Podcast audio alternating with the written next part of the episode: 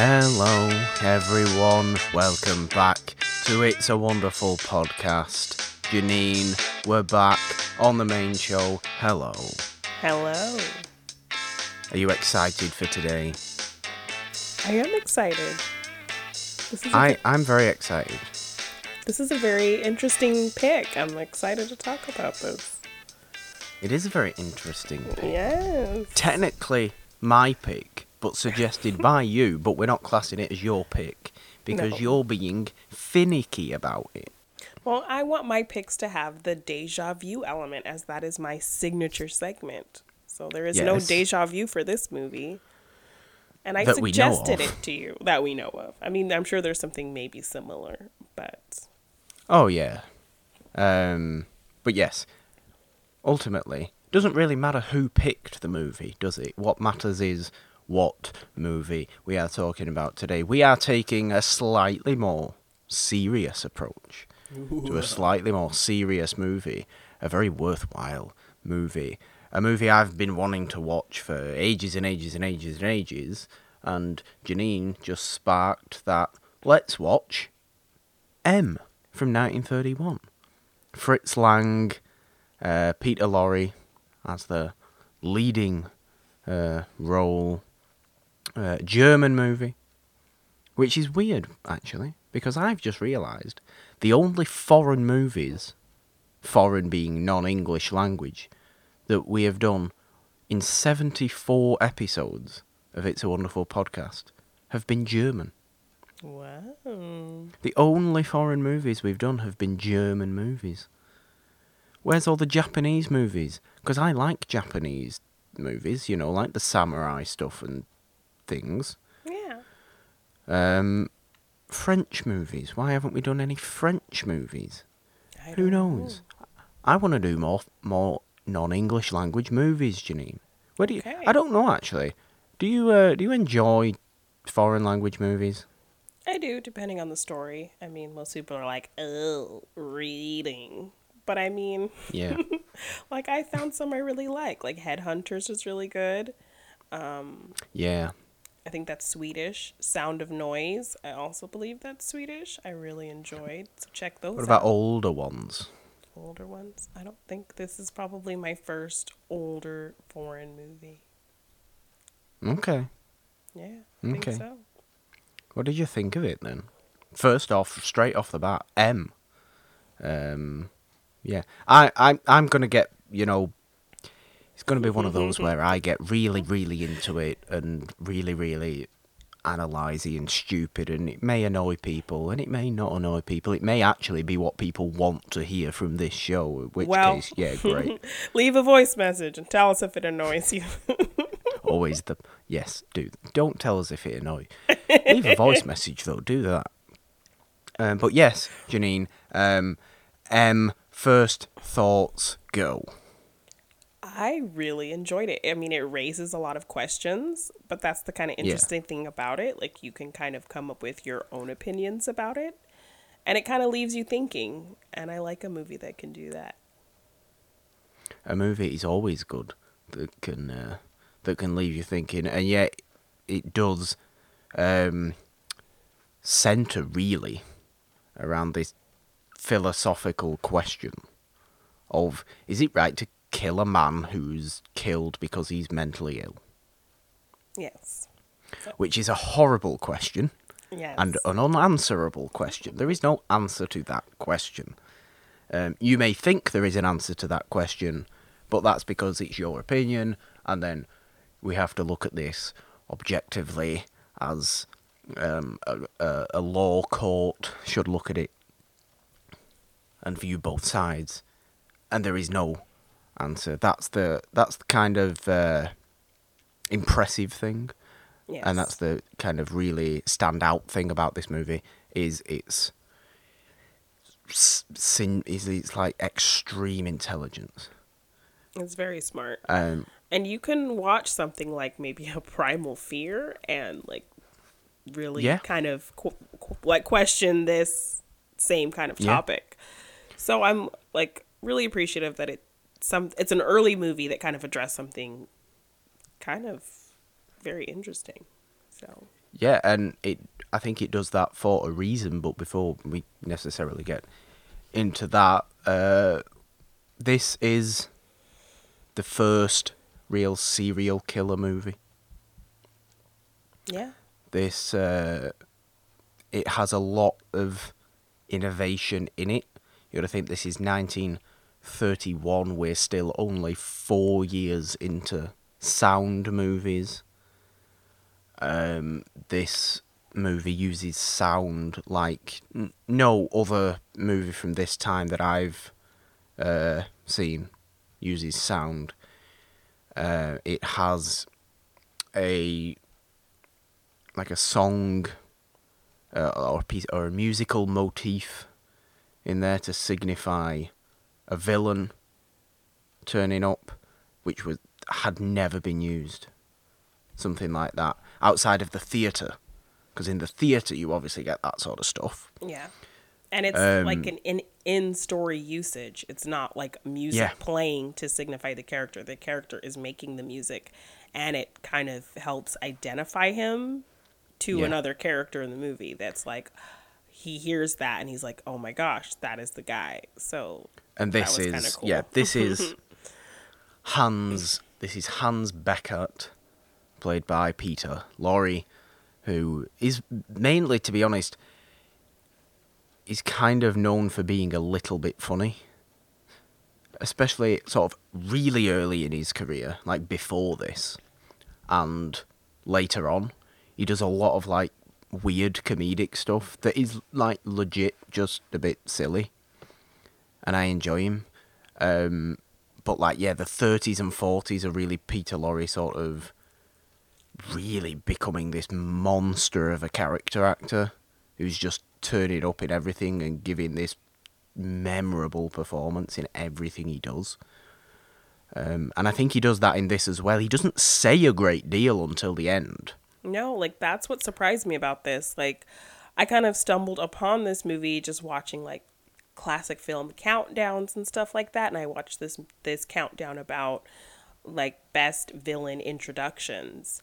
And that's what really intrigued me about this movie. So in just kind of seeing them talk about the introduction of this character in this movie, I was expecting it to be all about him like skulking around and like showing his murders and him like stalking his victims. And I thought that's kind of what the whole movie was going to be. And it was not that at all.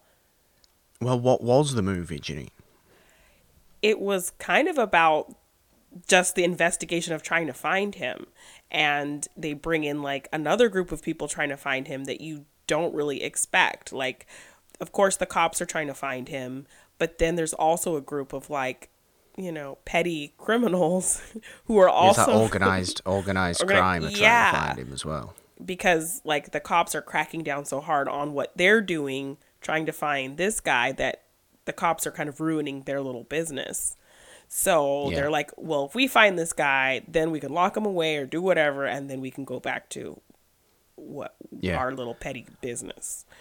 So it was kind of creative. Like I did not expect that at all, to have like the cops and then this group of like petty criminals, like kind of competing to find him. And that's kind of where the story came from. And he's like not even a factor until the very end, really. Yeah. So. Not what I was expecting at all. For being a movie, obviously, about a serial killer, and that's the point. He is a child murderer. He's killed, I think, at the start of the movie, 8 children already. Yeah. Or something like that. In this, I don't actually know what city it is in, but it's a German city. Is it the Willy Wonka? Is it the random German-looking Willy Wonka town? German, English, American, Swedish, whatever the hell it is. Yeah, that's exactly what it is. Belge. Can be anything. But no, I don't think it actually ever says what city it is in. No, I don't think it does. It's just obvious that it's in somewhere in Germany, because they're all speaking German, Janine. Unless it's in Austria, which I don't think it's in Austria. No. It's definitely in Germany. But for being a movie about a serial killer, you expect a movie like that to maybe lean on the side of either being a character study of that serial killer. You look at something like Henry: Portrait of a Serial Killer or something like that, that does that sort of thing, or side very much with the investigators, like the police. Yeah. And, you know, and be really sort of pro-police. Or almost have like that something one. Like Silence of the Lambs. Silence of the Lambs is very sort of pro-FBI. Or like even just having that one like hard-nosed cop or detective hunting the killer. But this movie has no stance on any sort of authority at all. It doesn't side with like government authority at all. When you think about the fact that this was a German movie made in the 30s, that makes a little more sense. Yeah. And a German movie made in the 30s by a Jewish man, starring in the lead role a Jewish man, we start to figure out why this movie has zero real... it has no faith in authority at all. Yeah. Because, the rise...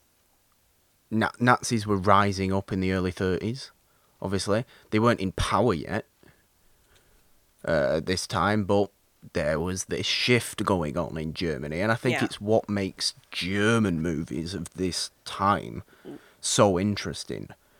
Because you kind of know what's going on in the country at that time, and like how people maybe use art to like rebel against it or say something about it, like in a somewhat subtle way, but you know, if you're looking for it, but obviously a very obvious way. This isn't, and look, even obviously Nazis themselves made movies, but it's so much more interesting and kind of correct to look at the Jewish Germans, for example, like Fritz Lang, who, I suppose was Austrian, but he's a German-speaking Jewish person. Yeah. In the making movies at this time. It's more interesting to look at his movies and the way he sees his country at that time than to watch Triumph of the Will, which, I mean, that's just propaganda. It's like, nobody wants to watch that. Nobody wants to watch that. It would be a movie that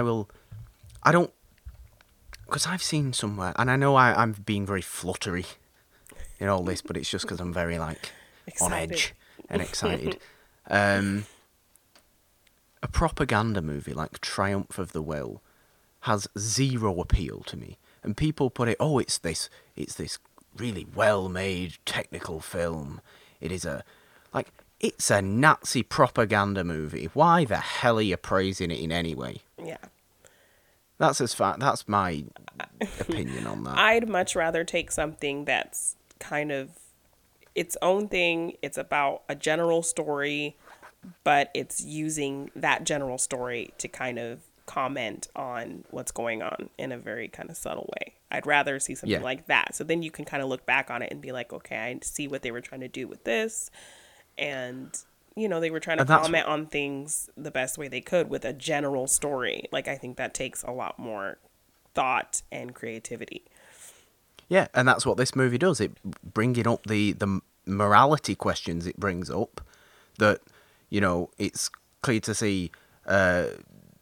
the Nazi Party have very little morality at all. Yeah. None, really.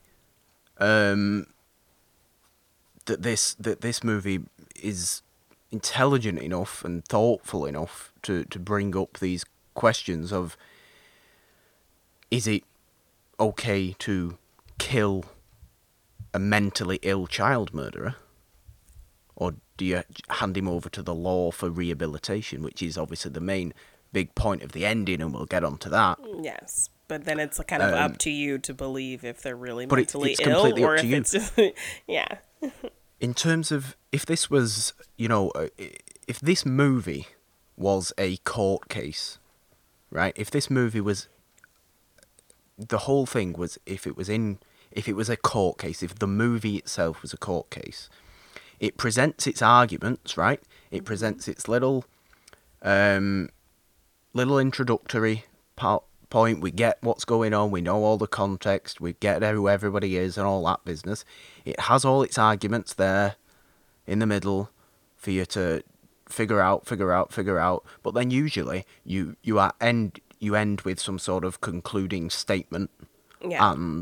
And this movie doesn't do made. That. Yeah, no. This movie does not have a concluding statement. It ends with a mother of the children saying, no matter what happens, nothing will bring our children back. Yeah, it's on us. So it's left to you. Vigilant and look out for. It's left. It's left to you to think. Not only look after your kids in this dangerous society, Germany in the 30s. Yeah. But also, this is a decision that is up to you. Fritz Lang wants you to think about that question. Yeah, he's not going to answer it for you. Yourself. Yeah. Because he's not... and these are such the best kind of movies. Because, it could have... The way the story kind of was set up, it could have done all those kinds of things. It could have had the, hard-nosed cop looking for a killer. It could have had... Yeah. The conclusion where it gives you that decision of insanity plea or... Yeah. Execution, but it doesn't. Yeah. And I like that it kind of leaves you thinking about how you feel about an issue like that. Because all these movies I've seen, Primal Fear and A Time to Kill all kind of answer that question for you. It makes you kind of go one way or the other. And this one is kind of oh my gosh, do I believe him? Do I believe he's sick or should he, he killed children. He deserves to die. Yeah. This movie doesn't complete its story. It doesn't complete its own story. And it's so much better for not doing that. Yeah. It literally... It sits with you. Just ended. And I was wait, did it skip? Does that... Yeah. And I literally had to go back and watch it again at the end because I thought something happened. It messed up or it froze or No, it just... It leaves it with you. Yeah. And that's such a smart choice from Fritz Lang. Fritz Lang, by the way, is a very interesting human being. From all accounts, he was not a pleasant man. He was kind of violent to his actors. Oh, wow.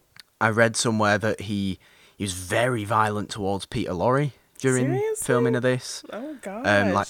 Threw him down those stairs at the end and stuff like that. To the point where, I think later in his career, Fritz Lang, phoned up Peter Lorre saying, hey, come and, I want you to star in this movie. And Peter Lorre was like, nah, I'm not doing that. I'm not working with you again. Oh, wow. And to be honest, I can only imagine that they both made this movie as Jewish Germans in the 30s, seeing this as a very, very important movie to make. And of course, a few years later, both of them fled to the US anyway. Yeah. Peter Lorre, of course, went on to eventually star in The Raven with Vincent Price and Boris Karloff from 1963, which is one of the stupidest horror movies I've ever seen, and I adore it with all my heart. And Casablanca as well, right? And Casablanca and Maltese Falcon and Arsenic and Old Lace and The Man Who Knew Too Much, Mad Love, everything that Peter Lorre... The Comedy of Terrors, which is, again, another stupid horror movie that he did with Price, where he's drunk half the time. Oh, no, that's The Raven, actually, where he's drunk half the time.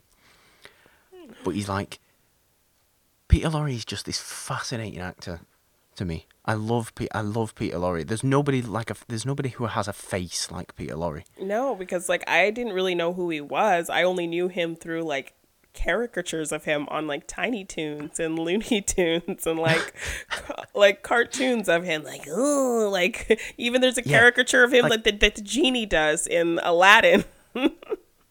Yes. And like he's like always like a mad scientist or a creepy guy, and I'm just like, that's what I knew. So when I watched Casablanca for the first time, I'm like, that's that guy. When like, you know, these old cartoons like do caricatures of old Hollywood, that's that guy that I remember seeing in cartoons. Like, it's obviously all because of his eyes, which are huge and bulging and so expressive, and I just love him as an actor. He's one of my favourite old movie actors, just because there's nobody who acted like Peter Lorre. There's nobody that can come near him to what he was doing and what he brought to his roles. He's just the chameleon. Just, yes, it's Peter Lorre, but you entirely believe each shifty character he's playing, or each slightly weird, wacky character he's playing, or whether he's a mad scientist like in Mad Love, where he, you know, kind of possesses his own hands and kills people.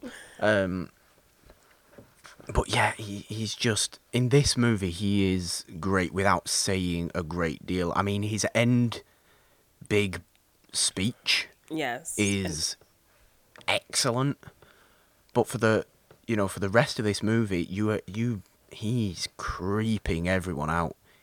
He is creeping me out, he's creeping you out, and he's creeping all the people of that city out. Yes, like, and going back to the intro, like what drew me to this movie in the first place, like that was such a real, like a clever introduction to a character. Literally, the first time you see him is a shadow of himself on a poster, like a warning poster about him.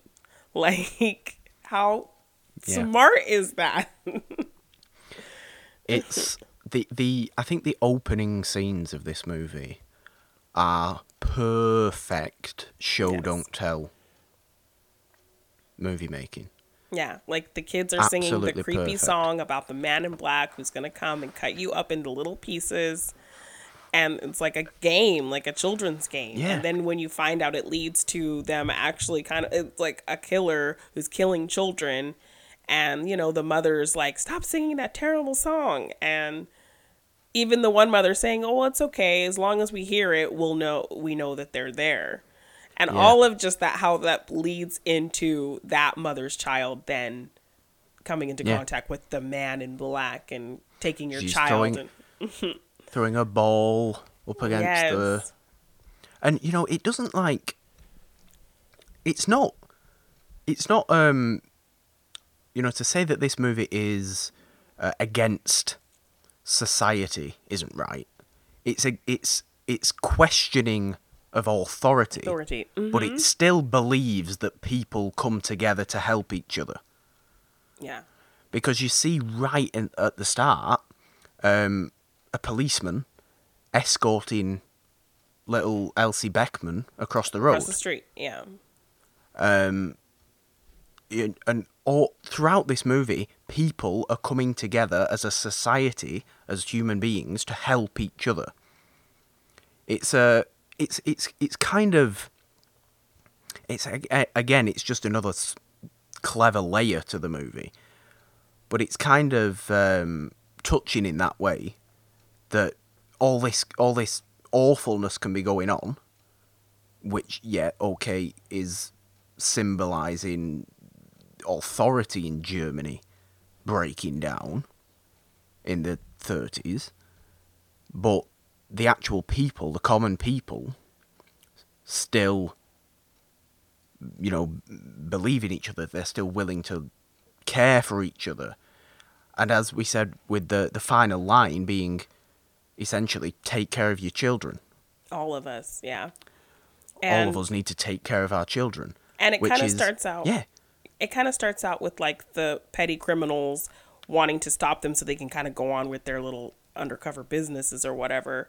But in the end, the way that they're reacting to him feels like they're banding together. It's like... It is all about keeping their society safe. Yeah. The one guy who's like trying to tell them, well, he should be, you know, he should have a trial. He should have a fair trial to see, da-da-da-da-da. And everyone's kind of banding together like, you're not a mother. You've never had any children. You don't know what this feels like. Ask these mothers what it feels like. He deserves, you know. So it's not just about them kind of going on with their petty crime businesses at that point. At that point, once they have him in front of them, they are all kind of standing together to say, you know, we've suffered great loss from this person and all the only thing he deserves is death. So I liked that there was kind of more to their motives in the end once they had him in front of them. Yeah. Like I said, they are only thinking about the safety of their people. Yeah. Which is, like I said, just another really smart layer.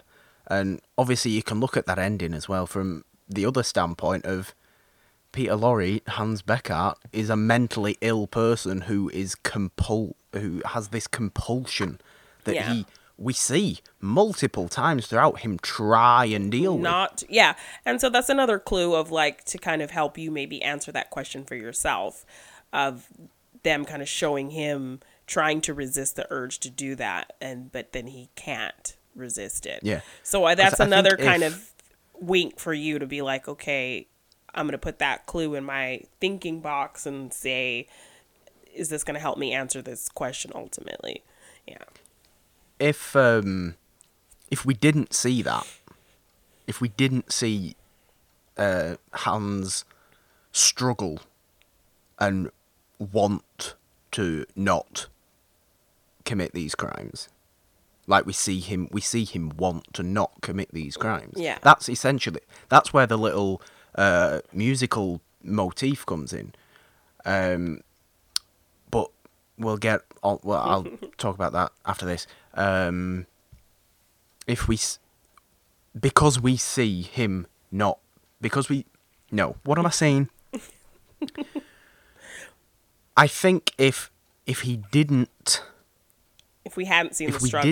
didn't see the struggle, it would be a far easier question. Yes. Because we would just think, this guy's a murderer, get rid of him. Yes. We wouldn't see him like we do at the end. This guy is mentally ill. And he needs help. Help him. Yeah. But then, there's the question of, he's murdered children. Children, yeah. Do you help him? Do you get rid of him? Yes, the movie... ends with him in a real trial and not this sort of fake kangaroo court thing that happens. But that's, you know, we don't hear any verdict come from that. No, you so just we hear still don't know kind of call of, what's happened. Yeah. Mm-hmm. Which again, it's so much better for us the fact that we don't hear what happens to him. It's so much better. I'm sorry, I got a bit struggling. There are a lot of like very interesting and creative themes going on here, so I can understand the discombobulation. So I'm trying to write an essay in my head and it's not working. But yeah, the music, Janine. Yes. What did you make of the music so far? Anywhere. See, I'm confused. Well, I mean, like you said with the sound, like there was just moments where you should have been hearing things, but it was just complete silence. Like there were no sounds, like people running through the street. Like when the cops were doing a raid, they were kind of going through the streets and heard nothing until a certain point. I think it may have been a technical situation. So yeah, that's what I wasn't sure of, because I know it's kind of like early on and talking movies were kind of a newer thing. So I wasn't sure if that was a technical thing or like a choice. I think because in terms of sort of the way this movie's shot, the way it's put together is so technically impressive that the sound is kind of used. It's used a lot. It's not like a silent movie with one or two sound scenes. Yeah. It's a full talking movie. full sound movie, but it uses it in only the necessary moments. You don't need to hear the sound of police running down the street to know they're running down the street. You need to hear Hans Beckert's little compulsive whistle, which he does. Now, I read it as he does that to help him stop. Okay. But I don't think it ever works. No. That's how I read it, and that might be wrong. That's just my reading of this whole thing. But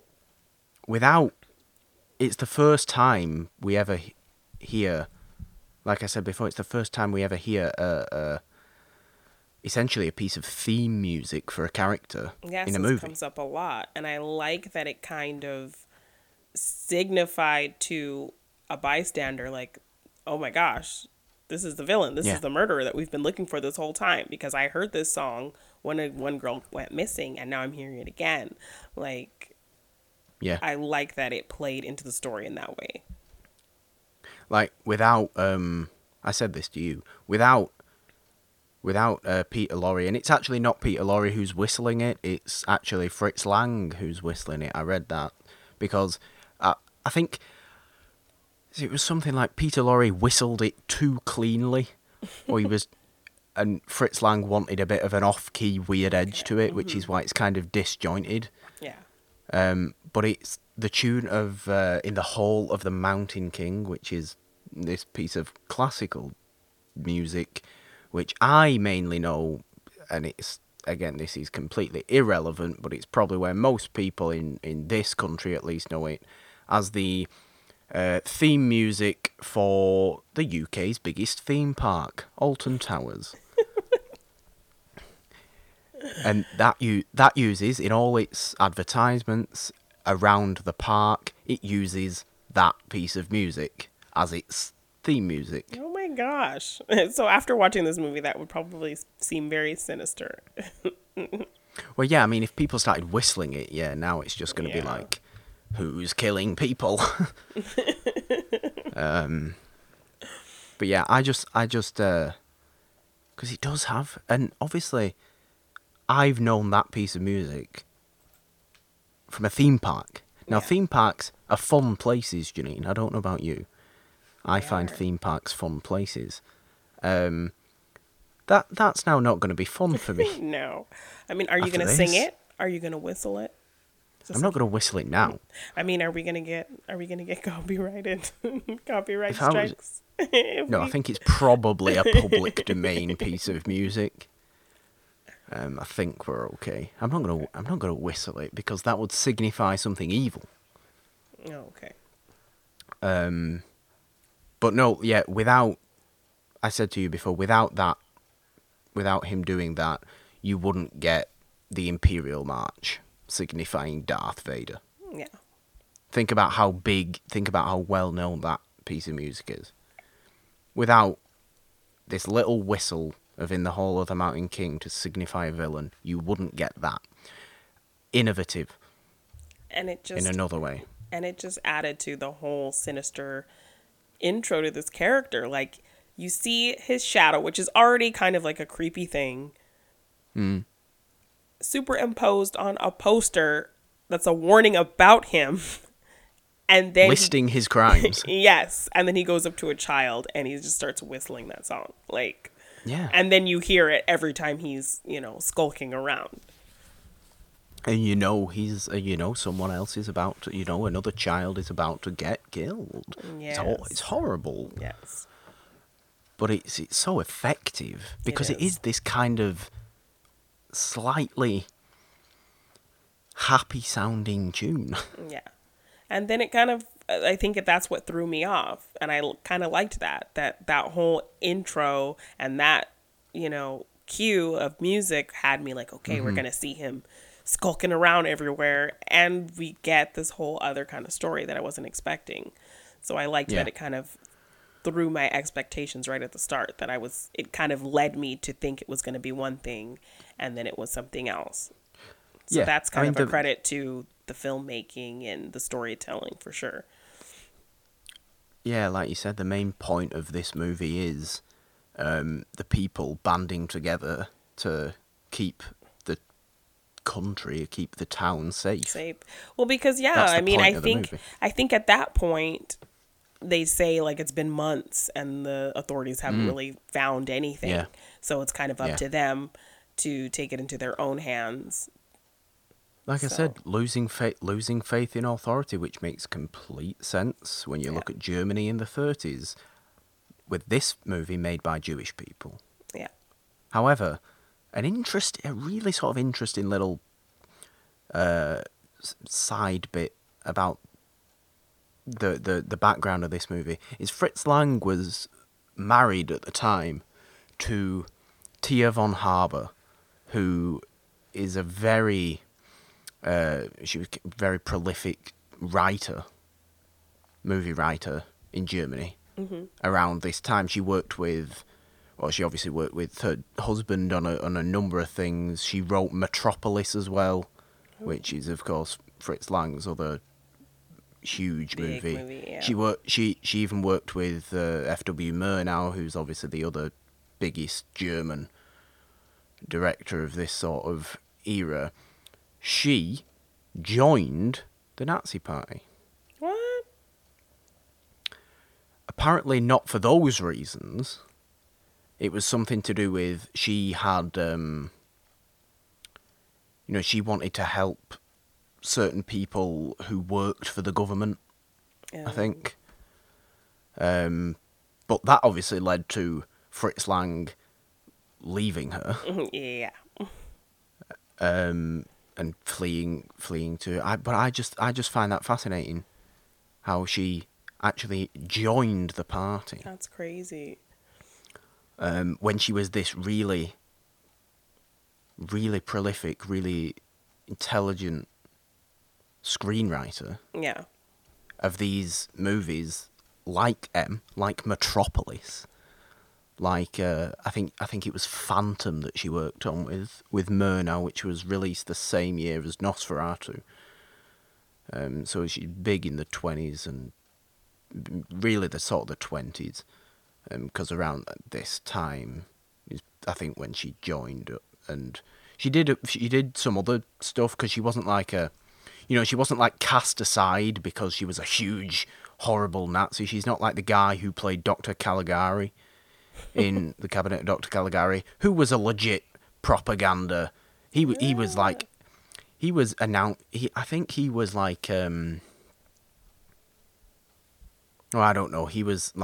partners with Goebbels and stuff on being like lead propaganda actor or stuff like that. Yeah.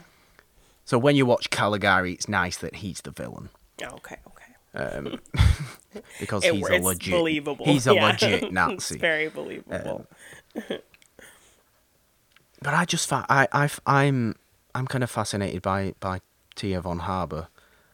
Not only as this sort of early, really prolific, really intelligent female screenwriter, but also just this, she's got this weird, that weird little turn that you wouldn't see. Yeah. And she went on to obviously denounce it and leave and regret it all, and she didn't go away. No. She still worked. But I don't think... Maybe you can say I don't think she knew what she was getting into, because she it's not like she joined the party in 1939. She joined it in like 1932. Okay. When it was still far right, but it wasn't necessarily killing anybody yet. Yeah, it was the early stages of kind of figuring out what it was, but you knew it really wasn't a good thing. But she had a Jewish husband. Yeah. Not a good look. Strange. She would not have survived today's cancel culture. I'll tell you that. No. No. Oh God. See, this is not your fun, silly episode of It's Wonderful podcast. It's very intense. But that's the point of this. That's the point of this movie. After watching this movie, I got those little little chills you get when you watch a new favourite movie. Yeah. You know, and I've got this fascination with, for some reason, European movies of this era. And I think I figured out why as well. Why? I think it's got something to do with psychology. Okay. Because obviously with, you know, morality questions and looking in the psychology of people, you'd think Hans Beckert in this movie, a mentally ill person. So there's psychology going on there. There's psychology in every morality question going on. And, I mean, not to sound absolutely, you know, sort of pretentious and awful. Yeah, yeah, wow. But, you know, Sigmund Freud, the father of psychology, was big in the 20s. Yeah. And obviously going into the 30s, he's Central European. Why do you think Europeans really know how to make these thought-provoking movies at this time? Because psychology was blowing up everywhere. Yeah. Mm-hmm. So they wanted to explore that. Well, that's why, like, you know, you can look at like silent movies. That's why I love German silent horror, because it's got these really weird thoughts and these interesting questions. And yes, you know, over in the US, they're making Phantom of the Opera and Hunchback of Notre Dame and stuff. You know, perfectly great. Yeah.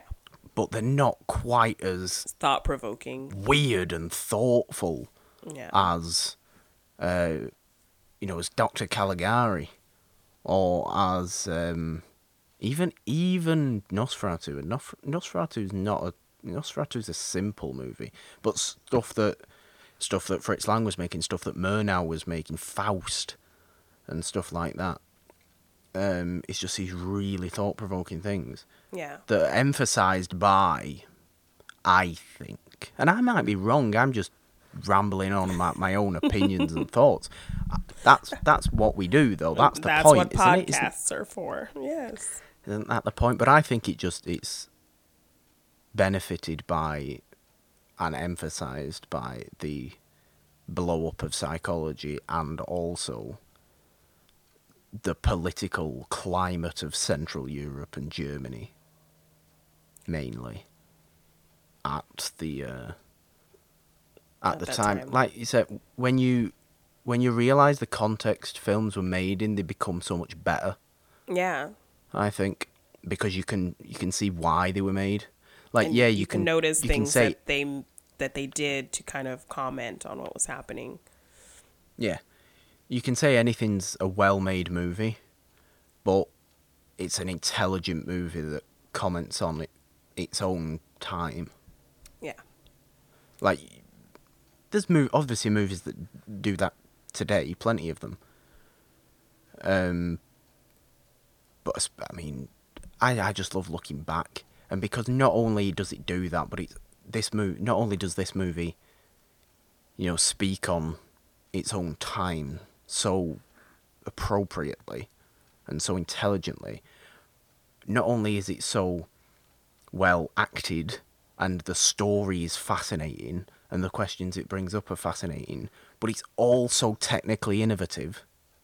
Yes, it felt like it was doing a lot of modern things like that I see in movies now.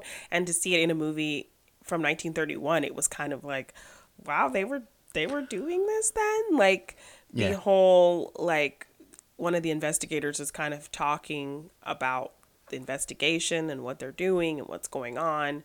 And while he's talking, they're showing, like, this kind of montage of action happening while you hear his voice kind of talking about what's going on, and then you see the action. And you see that a lot in movies now, but like it was just a surprise to me to kind of see like a kind of storytelling technique done in a movie so early. And then they also do a really kind of interesting thing with showing the both of the sides, the like the police and their whole kind of having a discussion about what to do and how to find him. And then kind of like the townspeople and the petty criminal people kind of making their plan. Like, the cops are raiding us and kind of messing with our stuff. that's kind of their impetus to take action and just take it into their own hands. So you kind of have this back and forth of them kind of finishing each other's sentences and like the investigators talking about what they're going to do and the, you know, townspeople talking about what they're going to do. And you kind of get the juxtaposition of both of their plans to find him before the other or whatever. So it was like very interesting to see that. Like, I just did not expect a movie this early in film to kind of take on a storytelling element like that. So that was really kind of cool to see. Yeah, it's very smart editing. It's very well edited. Yeah, it's very cleverly edited. Very modern. It felt super innovative and modern. Yeah.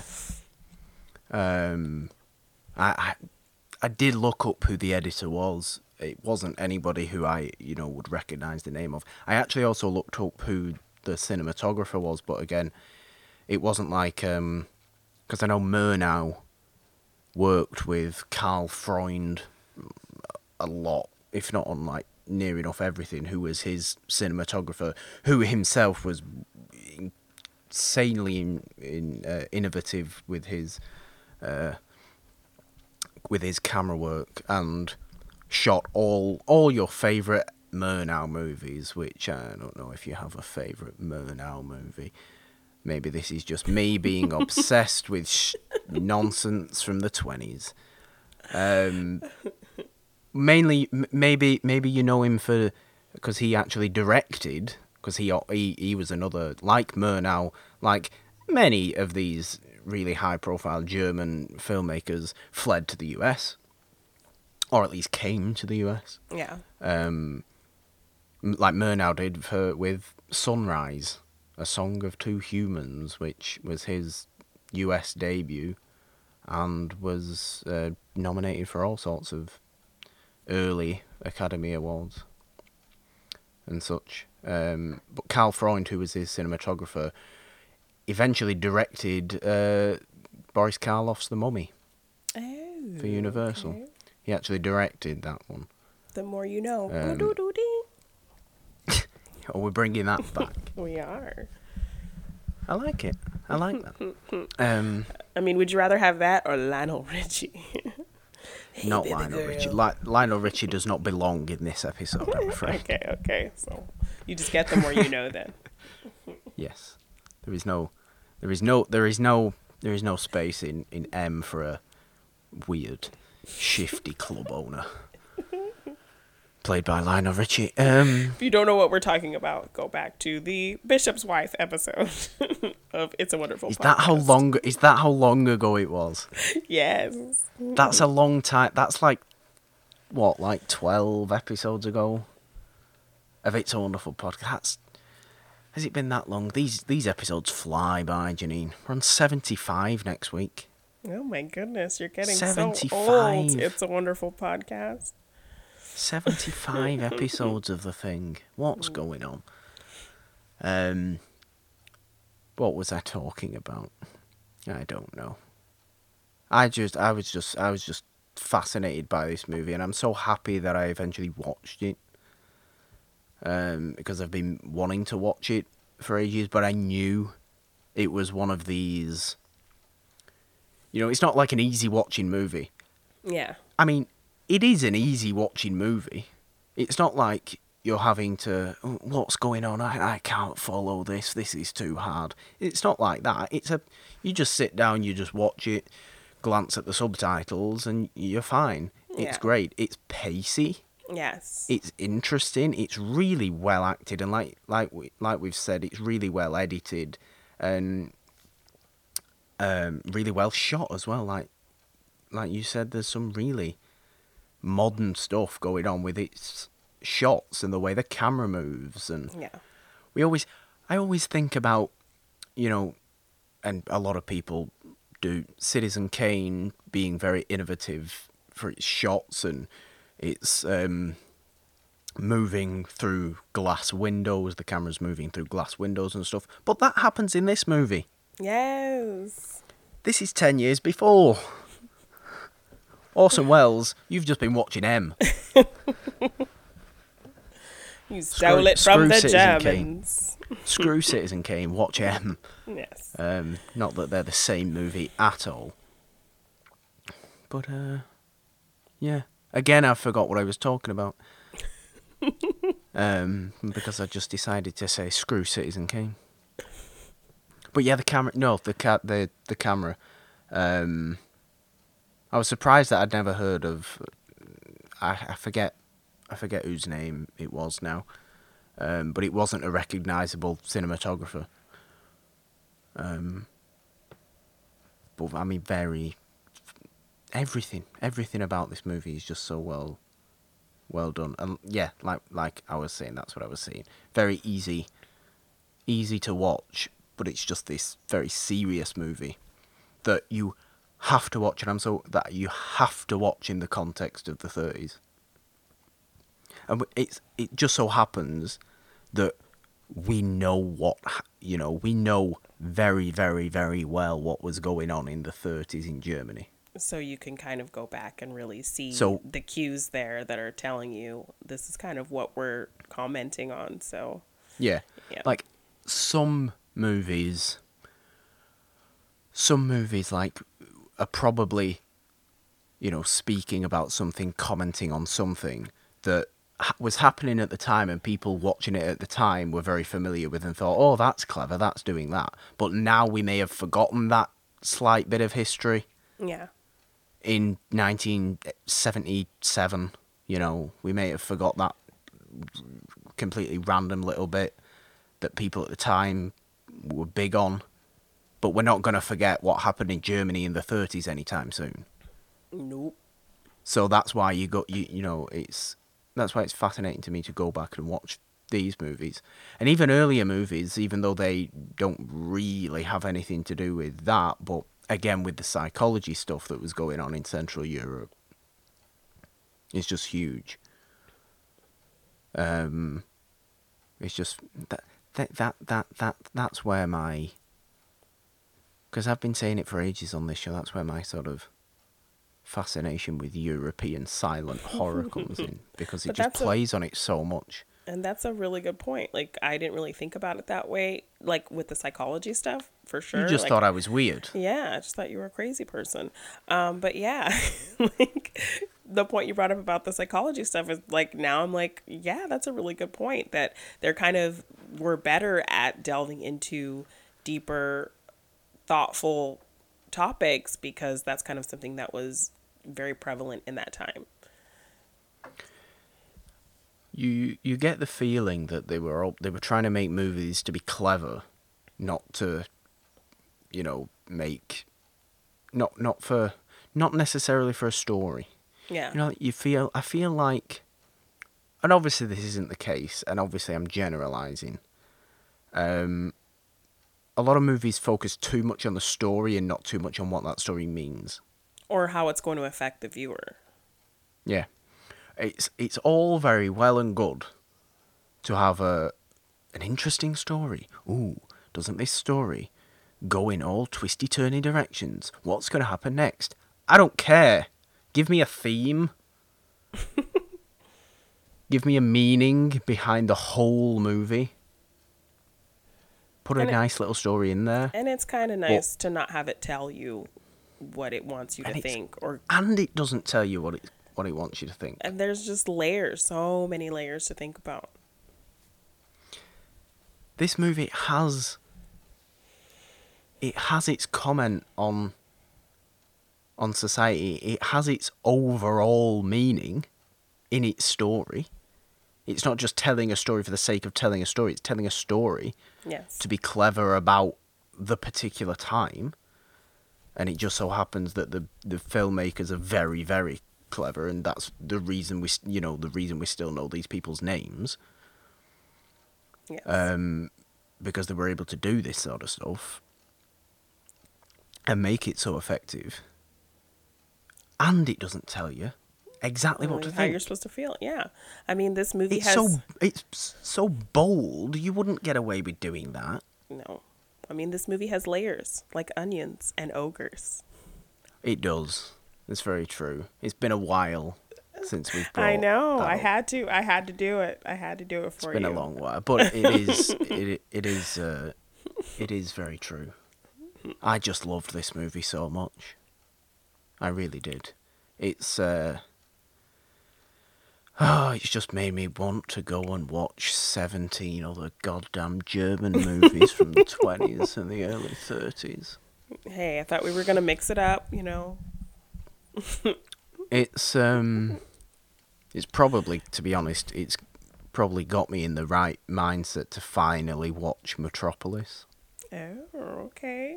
That was on one of the countdown lists I saw, and I was intrigued. Yeah, because... You know, for all my talk of being fascinated by European movies of this time, I've not seen a load of them. I've not actually seen a load of them. I'm just kind of fascinated by the idea of these movies. I've not, sat down at the time. I'd never seen it. I'd obviously never seen this movie before this week. To be honest, had I seen a Fritz Lang movie? No. Did I know a lot about Fritz Lang movies and about Fritz Lang? See, yes. For someone who knows so much, it's just surprising that you hadn't seen it. When I brought this up as a suggestion, I was kind of like, oh, I'm pretty sure he's already seen it. And yeah, when you told me you hadn't, I was very surprised. That's my thing. I like knowing a lot about movies that I haven't seen. Yeah. And about people, about directors that I'm not actually familiar with their work. I just like knowing a lot about them, just so I have the knowledge. Yes. Just so I have the contextual knowledge to be able to, compare and stuff. And now obviously I can compare more accurately and analyze in my own head more accurately because I've actually seen the movies. Yes. And then I can do the more you know. You can, and yes. Then you can do that. But I just think, like you said, the more you actually know, without necessarily watching the movie, I think it's almost makes watching the movie more interesting because you already know a lot of what's, a lot of the point behind it because you've read up on it or you've watched videos on it, and you get more of those layers right away. I could tell you I know the entire meaning behind Metropolis. I know all about Metropolis. I know why it's there. I know who's made it. I know who's involved. I know what it's saying about. I know what it's saying about society. But have I ever seen the movie? No. But I've read enough about that movie to get what it's going for. Yes, I'm like and that yes, with more with newer films. And yes, I have to watch it for myself to really figure out that, sure. But having that base knowledge is very helpful to kind of see it come to fruition and see how it's put together. Exactly. And then, because I already got a bunch of layers from this movie just based off of one thing telling me about the introduction of the character. Yeah. And so for someone like you who knows even more in depth, I mean, you probably got double the amount of layers from this movie that I got. So I do. I appreciate I know I haven't. You've had a very rich experience in watching this movie. Yeah, I know. I haven't spoke about it as much as you have, but that introductory shot, so that good. Poster, so, that's what made me want to watch this movie. Good. That's what made me want to watch this movie, and that it kind of. Messed with my expectations of what was going to happen in this movie. I thought it was going to go a whole different way based off of that introduction, and then it went a totally different way, and that just made for a much more interesting viewing experience. So yeah, I really enjoyed this movie. I really liked it. I didn't think I would like a German movie from the 30s, but I really enjoyed this movie. I liked that it kind of gave me credit to make up my own mind about things. There's interesting stuff going on, Janine. Oh, for sure. In German movies of this era. Yes. I'm sure are you more open to watching German movies of the 20s? No? I am. Watch Caligari. Caligari's fascinating. I saw that Caligari's too. I told wacky. You. I saw that too on that list of like classic, early movies, and that looked very interesting. Caligari is the wackiest movie. It's like such a fun movie to watch. Yeah. Because it's just bizarre. Like even I don't know what sort of copy you'll find. I would imagine it'd be the same, but even like the title cards, like the speech cards and stuff like that, and even the lettering on those is all over the place and wacky, and it's not like, and now the person went to the shop. Yeah. Written in Helvetica font. It's clearly all hand done. Yeah. And obviously all the sets are painted and stuff. Watch Caligari. If you watch none of the others, watch Caligari. Watch that one. Okay. Yeah. I prefer it to Nosferatu in terms of Murnau horror. Okay. Nosferatu's simpler, but it isn't even my favourite Dracula movie. I'd be tempted to say it's not even my second favourite Dracula movie. Even though it's got perfect stuff in there, and I love the simplicity of it. Yeah, it's just not quite as fun as Caligari. Okay, yeah, I saw that on that countdown, and it looked very weird and interesting. And Caligari stars Conrad Veidt, who is in every German movie of the 1920s, ever, ever, ever. Who also played, which isn't actually a German movie, it's actually an American movie, he played The Man Who Laughs, which was, the Joker inspiration. Mm-hmm. Yes. That's Conrad Veidt. He plays Cesar, the somnambulist sleepwalker in Caligari. Of that. Yeah. But he's also in like... He's actually, speaking of, I spoke about Peter Lorre in Mad Love with the possessed hands before. Conrad Veidt is actually in the earlier version of that movie called The Hands of Orlac. See, I could have done a deja vu on that. I suppose you could. Because Christopher Lee was actually in a version of that as well in like the 60s. Oh, okay. But yeah, Conrad Veidt's in that about this guy who's like, losing control of himself. And again, psychology. Yes. But it's just anthropomorphized in like this criminal's hands that are doing things out of his control. There's a lot of that stuff going on. Yes. Especially in M with the mentally ill child murderer who you might want to kill but you might want to help. Yes. Because you just can't help looking into Peter Lorre's eyes and feeling a little bit of sympathy. Oh, God.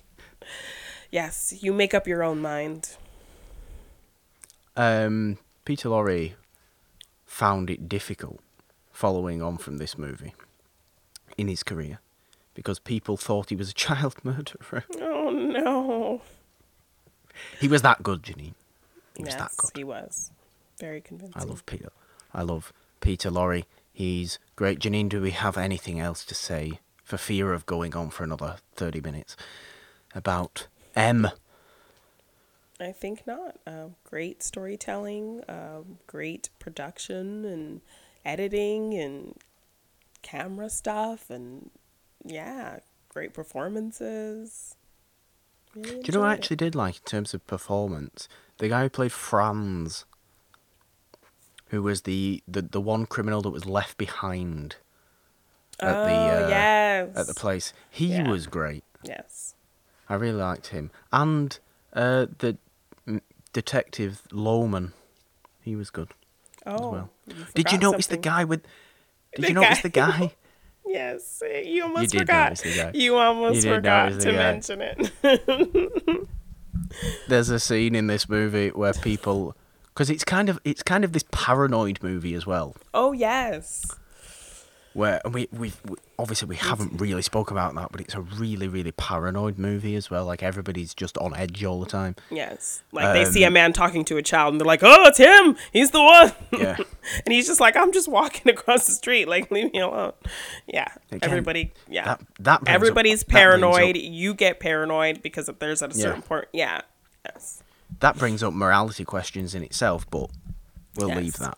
Yes. Because there is one scene fairly early on in this movie where there is a gentleman with a pipe, and in the end of his pipe is a cigar sticking out of the end of his pipe. Did you notice this man? That just seems so unnecessary. Yes, I did notice the man who was smoking a cigar through a pipe. Like, why? What? Why? Oh, why? Why is he smoking a cigar through a pipe? Smoke a pipe all the cigar. Is that like the fancy version of those like lady cigarette things?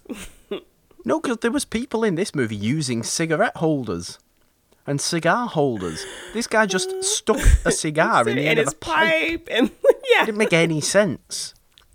Yes, it didn't make any sense at all. I noticed that as well. It's very odd. I didn't understand. It was so large as well. Yes. It just seemed like it would just get in the way. It was just bizarre. But to end on that slightly silly note, this has been my favourite movie we've done on this show for a long, long, long, long, long time. Yay. Long, long time. You're welcome. And I am welcome. I am very welcome, and I am very thankful. Because I loved this movie. Go on, please, everyone, go and watch M. Speak to us about M. You know what they can do if you want to speak to us about M, Janine? They can leave us a voice message. Where can they leave us a voice message? On Anchor. And there's going to be a link. There's going to be a link. Talk to us about this movie if you've seen it, if you like it, if you want to see it, any classic films that you enjoy. What's your favorite old German movie? Oh, I'm sure we'll get a lot of hits on that. Yeah. Look, I'm playing to the audience. And I appreciate you for that. Yeah. Well, there you go. We'll end it right there. Janine, yes. Episode 74 of It's a Wonderful Podcast. We've been talking M from 1931. Directed by Janine. Fritz Lang. Starring Peter Lorre. And other German people who I've never seen in anything else before in my life. Mainly Peter Lorre. Yes. But it is just go and see the movie. Leave us those voice messages on Anchor. There is a link in the description, no matter where you are listening to this, to go and leave us a voice message. Whether you want to talk about this movie, or a movie we've talked about recently, or anything. You can really just talk about anything. We'll be happy to listen and respond, because it makes the shows even better. And that's all we want. Exactly. That is all we want. Janine, where can everybody find you? What is happening? Go. Well, you can find me on the other show on this feed, Morgan Hasn't Seen, where I pick a series of films, related films, and I make Morgan watch them because Morgan hasn't seen things. So we are currently on our Drew Barrymore series. Next week we will be talking Ever After. So check that out on Wednesday. And you can also find me on the socials at Janine Dabeen on Twitter and Instagram. You can get yourself some It's a Wonderful Podcast or Morgan Hasn't Seen merch at my TeePublic shop, G9 Design on TeePublic.com. And you can see me as Janine the Machine on the Movie Trivia Schmodown. I will be in the singles and teams tournaments. So check me out. Go up against Mike Kalinowski live on, on September 20th. 8th. So yes. September 28th. Go and get your live streams. Yeah. And see me hopefully win. I don't know. We'll see. I don't know. But either way, I'm going to have a good time. So if you want to see me have a good time, That's all we asked for. Yes. A good time. A good time was had by all watching this serial killer, philosophical, very serious movie. Well, you can find me, guys, like Janine said, on Morgan Hasn't Seen, where we are doing Drew Barrymore right now. Always on this show. Find this show on Apple Podcasts, on Anchor, which is our main show, our main provider, host, whatever you want to call it. We are also on Spotify, Stitcher, Castbox, Google Podcasts, and the rest of them, wherever you listen to your podcast. Leave us those voice messages in... follow the link in the description, no matter where you are, to do that. And, Morgan Hasn't Seen every Wednesday. It's a wonderful podcast every Friday on this very feed. Find me on Twitter at the Purple Don with a 3 instead of the E, because, Janine, 3 is the magic number. On Instagram at the Purple Don with no 3. Find the show on Twitter at It's a Wonderful One for all the updates and the polls that we do and the calls for voice messages where whatever question we pose you can answer and we'll put them in the episodes. Woo-hoo. And that is it for another episode of It's a Wonderful Podcast. I've been so happy with today. This has been my favourite. Yay. I love this movie so much. I like being excited, Janine. I just like being excited. And I like you being excited, Morgan. Are you excited? Did you love this movie? I am. I did love it, and I liked seeing your enthusiasm, and I learned some new things, so thank you. Doo-dee-doo-ding. We'll end with that piece of music there. Until, I guess, from all's until next Wednesday on Morgan Hasn't Seen. 3, 2, 1. Bye. Bye.